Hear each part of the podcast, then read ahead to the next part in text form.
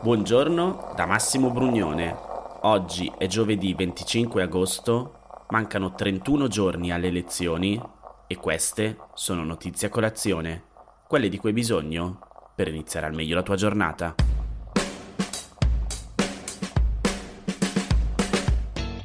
Un cordiale benvenuto a tutti voi e a nome di tutti voi un caloroso benvenuto al Presidente del Consiglio dei Ministri Mario Draghi. Due standing ovation quasi interminabili, un'accoglienza iniziale e un saluto finale carichi di entusiasmo, quasi imbarazzanti, con Mario Draghi che ammette di potersi commuovere e forse lo fa, trattenendo le emozioni. Lo sentite ancora in sottofondo e io l'ho tagliato. È un bagno di consenso, di affetto, di approvazione, di calore, la seconda partecipazione del capo del governo dimissionario al meeting di Rimini.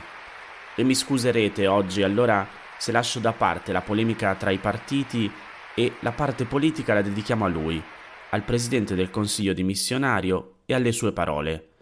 Sentite la premessa che ha fatto prima di iniziare il discorso che si era preparato, un discorso rivolto ai giovani da parte dell'unico politico che politico non è, che sembra di averli davvero a cuore. Grazie per la vostra accoglienza. Se, eh, mi chiedo però se vado oltre la commozione, questo entusiasmo vostro mi colpisce molto in profondo. Voi, e quanto dico, si applica un po' a tutti i giovani come voi, eh? parlerò soprattutto ai giovani in questo momento. Voi vivete la politica come ideali da condividere, impegno sociale per la loro affermazione e soprattutto la testimonianza di una vita coerente con questi ideali. Voi insieme riflettete, combattete, sperate, costruite. Ecco perché questo vostro entusiasmo oggi e questa accoglienza mi colpiscono molto. Voi siete la speranza della politica. Per una delle sue ultime uscite pubbliche, Mario Draghi diffonde dunque un messaggio privo dei rancori che alcuni gli attribuiscono per la crisi del governo, carico invece di fiducia negli italiani, nei partiti, di sinistra e di destra un ottimismo fondato sui precedenti storici, sulla capacità di reagire del nostro paese ai momenti difficili. E questo è sicuramente un passaggio drammatico e le scelte di oggi segneranno il futuro del paese. Eppure l'ex governatore della BCE è convinto che i partiti sapranno ritrovare quella coesione nazionale che è stato il tratto essenziale del suo esecutivo. Certo, qualche sassolino dalle scarpe se l'è tolto comunque. Qui, in tre minuti, un taglio del suo discorso estrapolato da classe CNBC. La congiuntura economica è segnata da profonda incertezza, notevole aumento del tasso di inflazione partito dal costo dell'energia. Sono convinto che il prossimo governo riuscirà a superare quelle difficoltà che oggi appaiono insormontabili. In pochi mesi abbiamo ridotto in modo significativo le importazioni di gas dalla Russia, un cambio radicale della politica energetica italiana. Se sarà realizzata nei tempi previsti l'installazione dei due nuovi rigassificatori, l'Italia sarà in grado di diventare completamente indipendente dal gas russo a partire dall'autunno del 2024. Il governo italiano ha spinto molto a livello europeo per avere un tetto massimo al prezzo del gas russo che importiamo. Alcuni paesi continuano ad opporsi a quest'idea perché temono che Mosca possa interrompere le forniture. Il prodotto interno lordo è aumentato del 6,6% lo scorso anno e la crescita acquisita per quest'anno è già del 3,4%. Siamo tornati ai livelli di PIL che registravamo prima della pandemia in anticipo rispetto alle stime della Commissione europea. Anche il tasso di occupazione è cresciuto e ha toccato i livelli più alti dal 1977.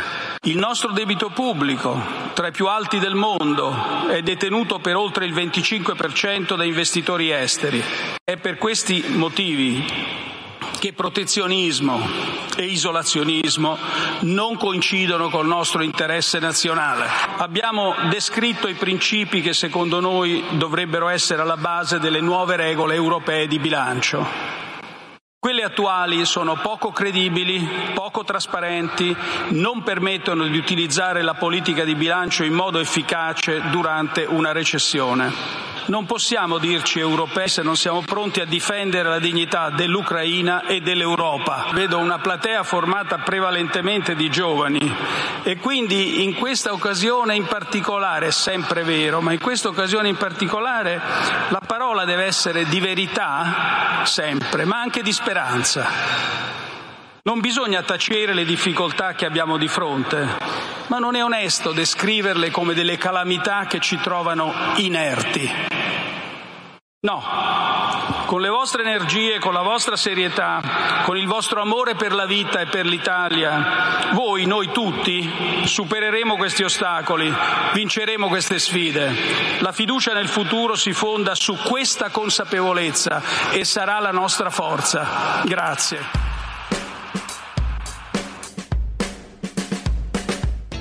Su Milano Finanza Marcello Bussi ha scritto una notizia che sono due in una collegata poi a una terza. La prima è che il presidente americano Joe Biden ha twittato che saranno condonati i debiti studenteschi federali fino a 10.000 dollari per coloro che guadagnano meno di 125.000 dollari l'anno e fino a 20.000 dollari per i beneficiari dei Pell Grant riservati agli studenti più poveri. La seconda è che, anche se non sappiamo se ci sia una vera e propria correlazione Comunque sta di fatto che una consecuzio temporale, quella invece sì, c'è stata, perché il Bitcoin e le altre principali criptovalute hanno registrato un rialzo. Il Bitcoin di più 1,3% a 21.704 dollari ed Ethereum di più 2,5% a 1.677 dollari. Il motivo è semplice. Sono soprattutto i giovani a investire in cripto e ora avranno più soldi a disposizione per farlo. E il fatto di essere soprattutto i giovani ad investire in criptovalute è la terza notizia. E questa volta parliamo dell'Italia. Marco Capponi scrive sempre su Milano Finanza che, secondo un sondaggio commissionato dalla società di gestione specializzata in ETF Wisdom Tree e condotto in Italia da Opinium, quasi un ragazzo compreso tra i 18 e i 30 anni ogni 4 cioè il 23% per essere precisi, investe in cripto. Il sondaggio ha mostrato che quasi 9 giovani su 10, l'86% per la precisione, dichiarano di possedere una certa familiarità con Bitcoin e affini, mentre per uno ogni 5, il 20%, la familiarità è elevata. E il grado di conoscenza, tra l'altro, non si ferma alle cripto tradizionali. Anche i token non fungibili, cosiddetti NFT, introdotti nel mercato solo a partire dal 2018, hanno già riscosso un certo grado di interesse. In questo caso è il 68% del campione che afferma di avere familiarità con questi strumenti. Voi che mi dite? Vi tornano questi dati all'interno delle vostre conoscenze tra chi ha tra i 18 e i 30 anni? Tra l'altro la cosa interessante è che, sempre da quel che dice il sondaggio, da parte degli under 30 c'è un interesse sempre maggiore a capire come funzionano le cripto e qual è il senso di investirci. Solo il 17% degli intervistati ammette di aver scelto gli asset digitali perché è spinto dalla pubblicità di un influencer o di un personaggio di spicco. Di contro, oltre un terzo, il 36% per la precisione, indica come motore della sua decisione la consapevolezza di un maggiore consolidamento dell'asset class nel più ampio mondo dei servizi finanziari mentre il 33% ha optato per le cripto solo dopo aver vagliato l'impegno degli sviluppatori a rispettare l'ambiente. Insomma, voi cosa ne pensate? Perché sono curioso. Se vi va, vi metto un sondaggio per dirmi se utilizzate già questo strumento finanziario tra le storie del mio profilo Instagram, Massimo Brugnone. Così vediamo cosa dicono i dati tra il pubblico di Notizia Colazione.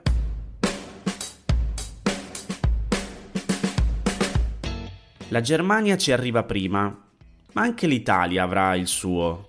Di che cosa sto parlando? dei primi 14 treni alimentati completamente a idrogeno e prodotti da Alstom che entreranno in funzione in questi giorni in Germania, mentre in Italia, in particolare nello stabilimento di Savigliano in provincia di Cuneo, si sta lavorando allo sviluppo del modello Coradia Stream che debutterà alla fine dell'anno prossimo in Val Camonica. Come scrive Filomena Greco sul Sole 24 Ore, Alstom fornirà 6 treni a celle a combustibile a idrogeno, con l'opzione per la produzione di altri 8 esemplari a Ferrovie Nord Milano per un importo di circa 160 milioni di euro. Il contratto è stato siglato a fine 2020 con l'impegno di fornire i treni a distanza di 36 mesi e saranno impiegati lungo la linea non elettrificata Brescia-Iseo-Edolo in sostituzione dei treni diesel. Come spiega il Sole 24 Ore, la versione alimentata ad idrogeno del Coradia Stream sarà equipaggiata con la stessa tecnologia di propulsione a celle combustibile impiegata sul Coradia Island. Per chi magari ne capisce di più, è il modello che Alstom ha sviluppato e prodotto tra le sedi tedesche e francese, che vanta 1000 km di autonomia, bassa rumorosità ed emissioni zero. Soltanto vapore e acqua condensata. Oltre al tema ambientale, poi, c'è quello occupazionale. Nello stabilimento di Savigliano, dove tra l'altro negli ultimi vent'anni sono stati costruiti 200 treni ad alta velocità e oltre 600 regionali Coradia, Alstom ha insediato il centro di riferimento per i treni regionali monopiano. Nella sede piemontese lavorano un migliaio di addetti e Savigliano con 328.000 m2 è un sito chiave a livello globale per il gruppo che entro giugno 2023 completerà il piano di assunzione di 300 nuovi addetti. Ora, contando che Alstom ha siglato in totale 4 contratti per i treni regionali alimentati a celle a combustibile a idrogeno, due in Germania, in Bassa Sassonia e nella metropolitana di Francoforte, e uno in Francia, oltre all'accordo sottoscritto in Italia, posso dire che ogni tanto vi racconto anche qualche bella notizia per il nostro paese.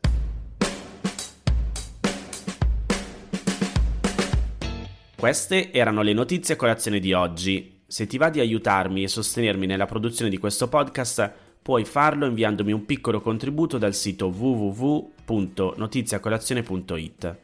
Se ti sei perso alcune notizie puoi andare indietro e ascoltare anche quelle dei giorni scorsi.